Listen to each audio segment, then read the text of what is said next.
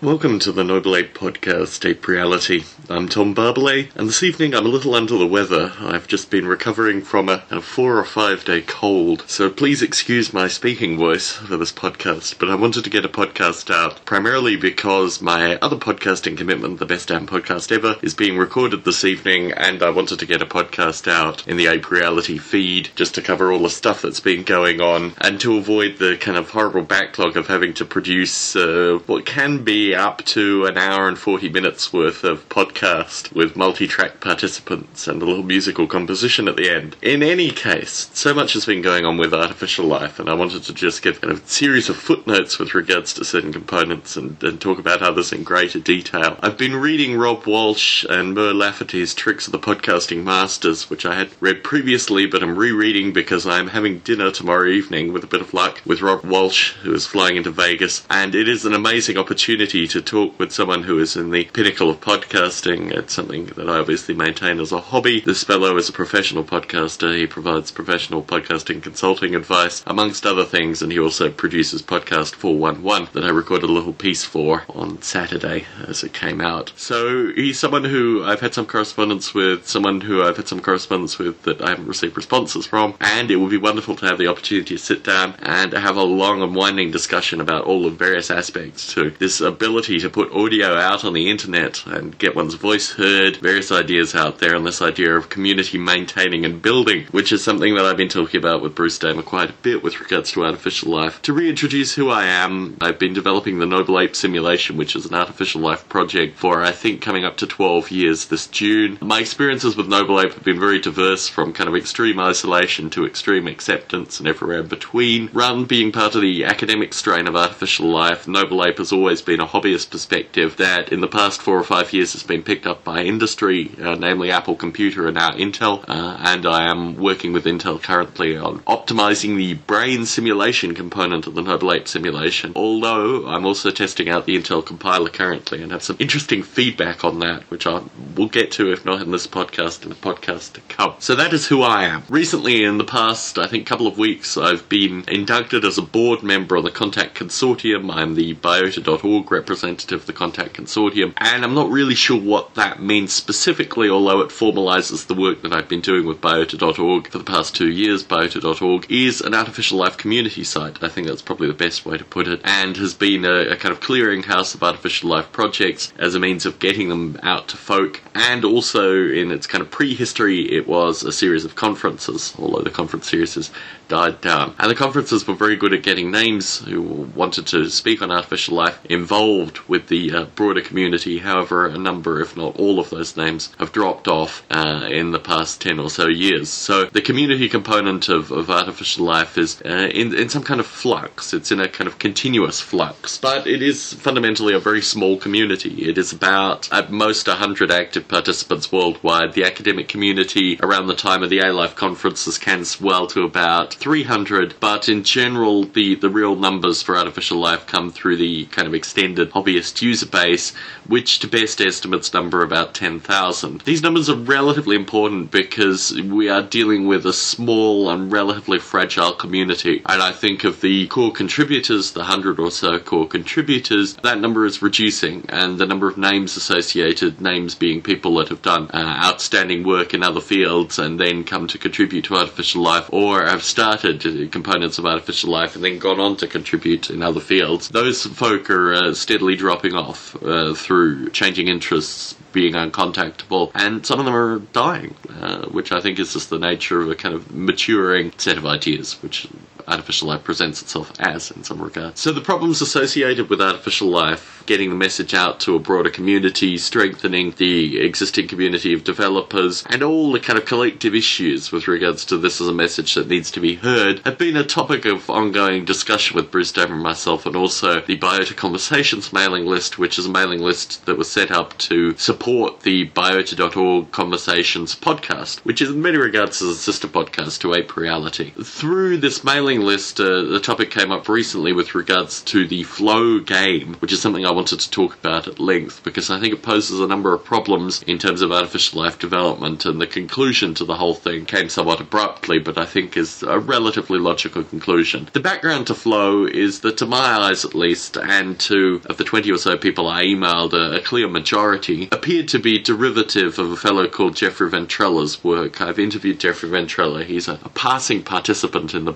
biota.org conversations, uh, or discussions at least. Uh, he hasn't participated in any of the conversations podcasts as yet, but he is someone who has been interviewed, uh, audio interviewed, in the biota.org interviews podcast, and he's someone who I've had some communication with over a, period of probably about a year now. He's an interesting fellow. He's a formative artificial life developer who came from what I would call the Dawkins strain in terms of the fact that he was inspired by Dawkins' Blind Watchmaker, and his artificial life development comes from that. But his magnum opus is uh, two programs which are effectively the same underlying program, one called Darwin Pond and the other one called Gene Pool, uh, and they are basically about uh, these creatures that live in a in a fluid environment that move around through wiggling, that have various genetic components as they die and uh, eat food and mate and mutate. All these various creatures uh, evolve, uh, and you can construct artificial boundaries and various other things and interact with them through mouse movements. But it's just an amazing environment. It's something that I played with, and I gave the kind of some sum total of about seven hours over a four month period. Uh, but I have played it rather solidly over that period, leading up to the interview with Jeffrey Ventrella and also after the interview with Jeffrey Ventrella. And it's environment that I think is remarkably good. It's something that I've also received positive feedback from Dr. Zachary Moore, who I also interviewed for biota.org interviews, as he has uh, used it as a, a tool, uh, a toy in some regard, a game perhaps, uh, in his own musings on uh, evolution. Uh, and I think it has a, a powerful uh, visual interface, an interactive interface that lends itself to teaching uh, various aspects of, of evolution. It's just an all round great program. It's also relatively well documented and discussed in academic literature, and Jeffrey Ventrella published a paper in a fellow called uh, Maciej book, Artificial Life Models and Software. I believe that was the title of the book, or something derivative of that. Maciej Komosinski, as well, is someone who I've interviewed for the biota.org interviews, and his book has an interesting component that it contains uh, kind of who's who in artificial life in, in some regard in terms of those that have been academically published. And uh, Jeffrey Ventrella sits back to back with Bruce Damer, the co-founder of biota.org, in the book. Uh, it's a fascinating book, although it's something that I think is for the hardcore interested in artificial life, let's just put it that way. It, it's very much an academic surveying rather than any kind of continued or, or futurist discussion with regards to artificial life. In any case, what struck me as fascinating is that the Flow software was written at the University of Southern California by a fellow called uh, Jenova Chen, if I recall correctly. And University of Southern California has been heavily evangelized on, in terms of artificial life uh, documentation material. Bruce Damer has talked there. Todd Furmanski, uh, a master's student who Bruce Damer's Digital Space sponsor through his master's degree, was a year senior to Jenova Chen. And what's particularly fascinating is that Todd actually reworked Bruce's Nerve Garden paper, which then went into Maciej Komosinski's book. You're going to have to follow the connections here because it's still got a slightly cold head, but the connections do come together. So Maciej Komosinski had a book of which Jeffrey Ventrella and this Todd Furmanski fellow were primary contributors. Now, Todd Furmanski worked with Jenova Chen on a project at USC in the time frame that he was publishing the paper in Maciej Komosinski's book. And I think there is quite a logical narrative between what Jeffrey Ventrella was doing and Jenova Chen's work. I think it's pretty easy to establish in terms of the connections. Interestingly enough, Todd Furmanski now works for Jenova Chen's company. I think it's called That Games Company or something like that. So there are all these kind of interlinking communication links, and I'm pretty sure that Jenova Chen had viewed Jeffrey Ventrella's work. So it struck me as very strange that in Jenova Chen's USC project, his uh, thesis, which Flow was the the, the product of the thesis, that there was no reference to Jeffrey Ventrella's work. Now, there's a long narrative here, which I am uh, part of, uh, other people, Dave Kerr of AI Planet is a part of, where um, sometimes very explicitly and sometimes quite implicitly, aspects of one's artificial life development is used in game development or in some part of a popular scientific narrative without any degree of attribution. My own thinking as a developer of artificial life and also in a somewhat unique position now with regards to my representations at biota.org is that um, this is something that is quite abhorrent and something that the artificial life community needs to work against. There are two quite distinct models operating here. First, there is contemporary game development, which in one regard is very much the Hollywood model of constantly recycling ideas uh, without any degree of reference. Uh, every film you see is in fact an interreferencing set of previous films that in fact interreferences said previous films, hence, you know, film studies students can base, you know, substantial treatises on the interlinking of ideas. The Hollywood model as it applies to game development is associated with producing single titles in a relatively rapid succession, in stark contrast in some regard to version software, which is what most of artificial life is. Most of artificial life is sequentially version software, where there are updates and additions that go on for mm, years, if not tens of years, of updates. And this is in stark contrast to contemporary game development, which follows the Hollywood model of literally your, your title, your game title is like a motion picture, and the people associated that are working on it will go on and work on other projects. And this kind of accumulation and, and movement of ideas means that there is no need for explicit reference. You're lucky if you hear in an interview with a game developer, they make reference of some of the games previous that they used as inspiration, but this is just the nature of game development. And in stark contrast to that, you have the kind of academic narrative, which is very much based on reference and has to be. It's very heavily against plagiarism and it's designed fundamentally to actually show interlocking uh, intellectual reference explicitly. Although obviously what the film student is doing is studying the implicit interlocking references that the, the Hollywood model brings. So somewhere through this, artificial life comes, and the interesting thing with the Jenova Chen case is that because his work primarily was a thesis, it was primarily in the academic strain, irrespective of whether it was a game development thesis or not. It was something that needed to operate within the ideas of academic standards and rigor, and certainly because it was something that was similar to artificial life, if not artificial life explicitly, one would imagine that USC would have gone back and actually done some kind of interreferential check about the standards in artificial life and things that looked similar, just so they could say, look, wait, maybe you should look at Jeffrey Ventrella's work explicitly and cite it. So this was the kind of stark contrast to me, and it caught me that the parallels between what goes on in game development and what went on here academically and the interlinking of artificial life made this a pertinent issue. So what went on was a great degree of debate through the Biota Conversations mailing list about this, some external communication with some game industry journalist friends of mine who I have through the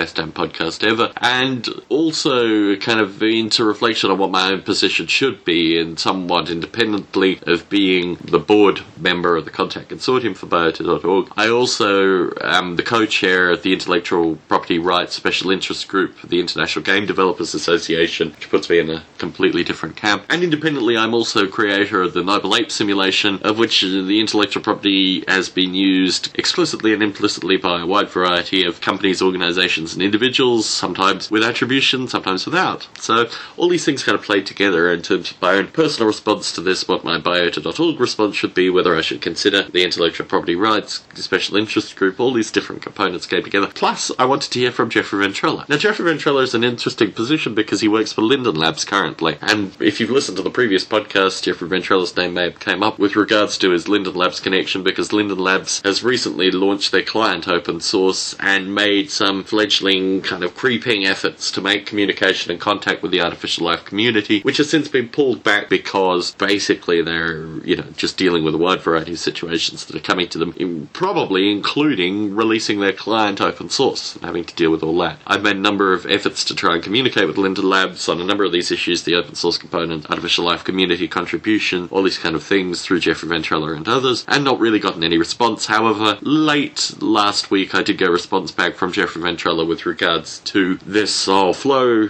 conundrum, and his view was simply that it was all okay. That, and this is again an interpolation of what was discussed in the Biota Conversations mailing list, but basically, as he works for Linden Labs and as Linden Labs is part of game development, and this is what Jeffrey said, this is the interpolation through the Conversations mailing list, but basically the money comes from a big pool of intellectual property, and as he's receiving that money through Linden Labs, he's not fussed. He seems to not be fussed about on a personal level either, but the interpolation that came through the mailing list seemed to make a lot of sense to me personally. There, there is, in fact, quite a, a generous distinction between what one does as an independent developer and what one may do as part of some kind of corporate infrastructure that is ultimately, uh, you know, part of the game development space, which my development at Noble Ape has got nothing to do with, and people like Dave Kerr, AI Planet, nothing to do with. I'm assuming people like Jon Klein. I know John listens to this podcast. He can make any sense of what I'm saying. I don't know how John would feel if, uh, you know, a game development engine came out that had elements of Breve in it, either explicitly or implicitly. All these kind of questions are out there. So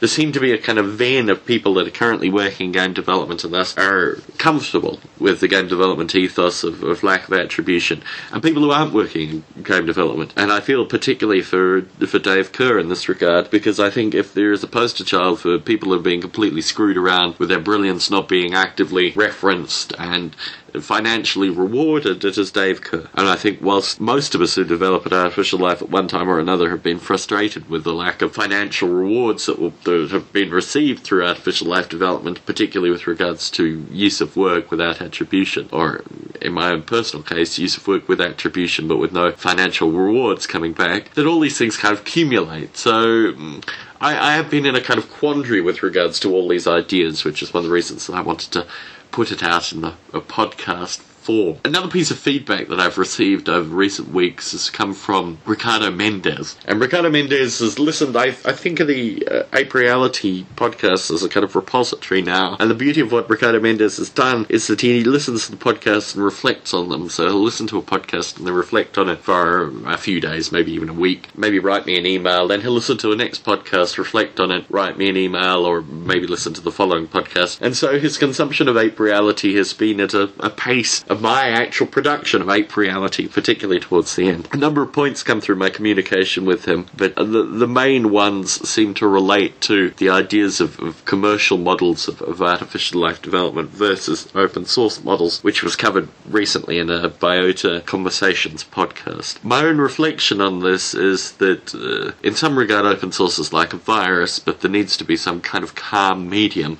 where one can take the aspects of the viral nature of open source, the uh, components that are completely against uh, attribution and receiving money and creating a self-fulfilling enterprise and all these kind of things, and work in a kind of positive direction towards something that is is more beneficial. However, that model just doesn't exist currently. I'm looking forward to communicating with Steve Grand and getting more of his insight onto this because I think no one individually has the whole part of this wisdom, but I think as a group we can probably come to some realization with regards to how to move this whole thing forward. I think certainly from recent narrative, contemporary game development isn't going to be that avenue, but there needs to be some way of interfacing with contemporary game development which isn't completely about being pillaged. And I think this is something that is going to be an interesting topic of discussion in the future. Another piece of feedback that Ricardo Mendez gave, which I think is golden, and I want to put this out for Jon Klein in particular, is that he's been using Breve to teach his girlfriend aspects of artificial life. And I think, and this has come through my sickness as well,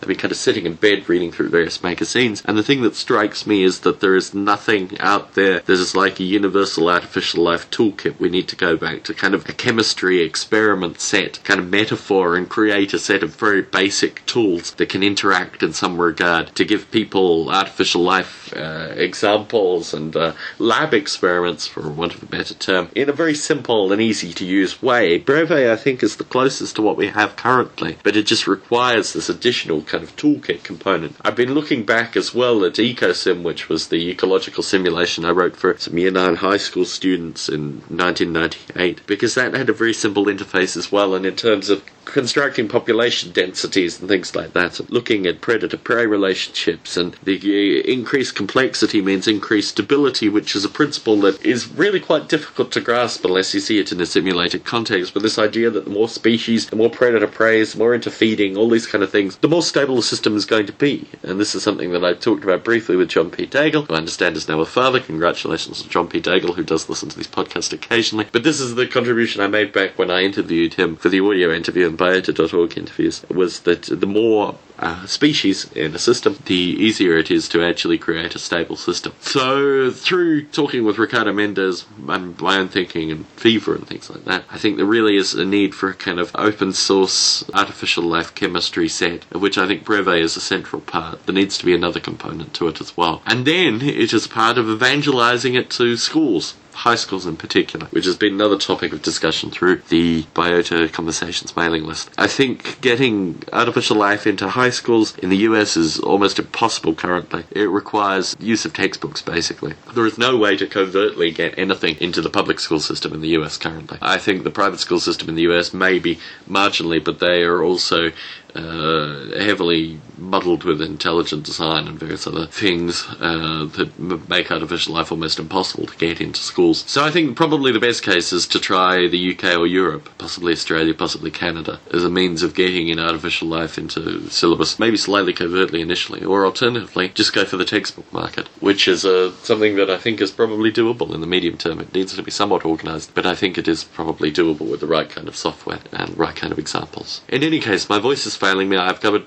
I think, two out of three of the topics I wanted to talk about, but I just wanted to get a podcast out. It was the option of either releasing a version of the simulation or doing a podcast, and I thought a podcast would be a better use of my time. Tom at nobleape.com is the address you can contact me through. I am assembling a wide variety of Noble Ape related care packages to try and get publicity out of the various themes that come through in this podcast to a wide variety of people following the failings of the pen radio situation. My thought is scattershot as opposed to focus from now on. And I think also a wide variety of folks have Noble Ape t-shirts currently, and I get very positive responses back from them. Get very positive responses back from the podcast. If you listen to this podcast in the future, feel free to email me. I will be keeping that email address open for a number of years, even though it's heavily spammed. I'm going to probably change my personal email address to another one and just keep this one open for podcast and other related topics. There should be a release of the Noble Ape Simulation 684 in the very near future. I've compiled it both for Mac and Windows. Happy with both of them. I think I'll probably do it at the weekend. The for the weekend is my wife and her sister are going to Disneyland, which means that I will have a lot of free time and hopefully not be sick. Anyway, thank you very much for tuning into this podcast. I will try to do them more frequently. I'll try to make sure my voice is in better state. Look forward to you tuning into the next podcast.